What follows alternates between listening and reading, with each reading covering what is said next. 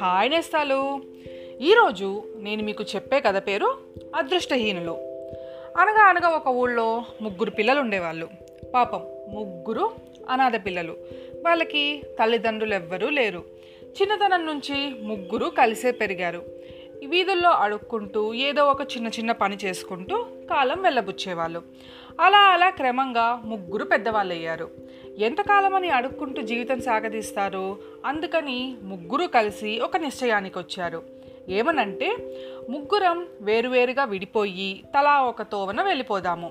ఏదో ఒక విద్యను నేర్చుకుని ఒక సంవత్సరంలోగా తిరిగి మళ్ళీ ఇదే చోటికి వచ్చి కలుసుకుని మనం నేర్చుకున్న విద్యని ప్రదర్శించాలి అని అనుకున్నారు. అనుకున్నదే తడువుగా ముగ్గురు విడిపోయారు.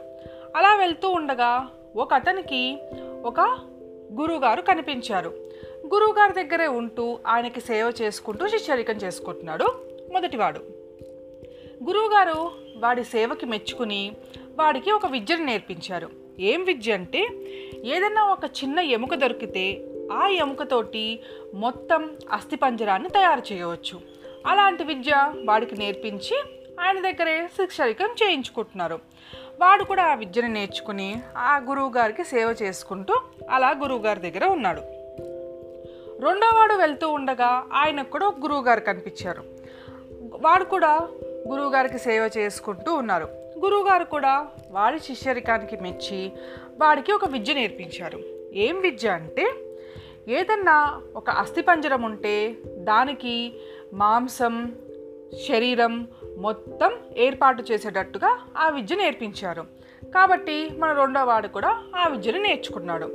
నేర్చుకుని గురువుగారి దగ్గరే సేవ చేసుకుంటూ ఉన్నాడు. ఇక మూడోవాడు కూడా వెళ్తూ ఉండగా ఆయనకు కూడా ఒక గురువుగారు కనిపించారు. ఈ మూడోవాడు కూడా ఆ గురువుగారికి సేవ చేసుకుంటూ ఆయన దగ్గరే ఉంటే ఆయన కూడా మూడోవాడికి ప్రాణం లేని జీవి ఏదైనా కనిపిస్తే దానికి ప్రాణం పోసే శక్తినిచ్చారు. ఆ విద్యని మన మూడోవాడు నేర్చుకున్నాడు. ఇలా వాడు కూడా గురువుగారికి సేవ చేసుకుంటూ గురువుగారి దగ్గరే ఉండిపోయారు. ఈ లోపల ముగ్గురు విడిపోయి సంవత్సరం అయింది. మళ్ళీ ముగ్గురు కలిసి ఏ చోటైతే కలుసుకోవాలనుకున్నారో ఆ చోటికి ముగ్గురు చేరారు. ముగ్గురు కుశల ప్రశ్నలు వేసుకున్నారు. ఎలా ఉన్నావంటే ఎలా ఉన్నావు? నువ్వే నేర్చుకున్నావంటే నువ్వే నేర్చుకున్నావు.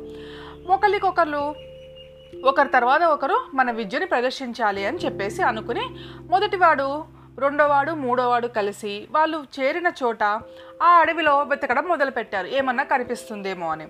చిన్న ఎముక ముక్క కనిపించింది వాళ్ళకి. అంతే. మొదటివాడు ఏం చేశాడంటే ఇదిగో నా విద్యను ప్రదర్శిస్తాను అని చెప్పి ఆ ఎముకని తీసుకుని దాన్ని ఒక పూర్తి అస్థిపంజరం లాగా తయారు చేశాడు.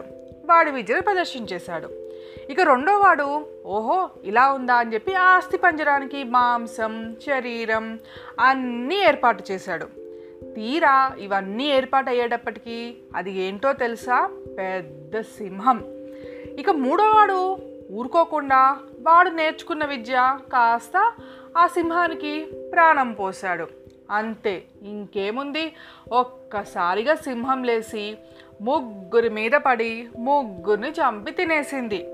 పాపం వీళ్ళు నేర్చుకున్న విద్యలు కాస్త వాళ్ళ ప్రాణం మీదకే వచ్చాయి. ఇలా ఉందన్నమాట వాళ్ళ కథ. ఇది నేస్తాలు. ఇంకో కథతో మళ్ళీ రేపు కలుసుకుందాం. మీ జవిలింగ్